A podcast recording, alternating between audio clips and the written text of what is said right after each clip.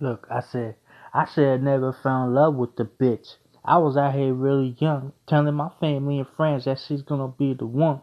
But when it's all said and done, I'm looking fucking dumb. What about her daughter? I really accepted her.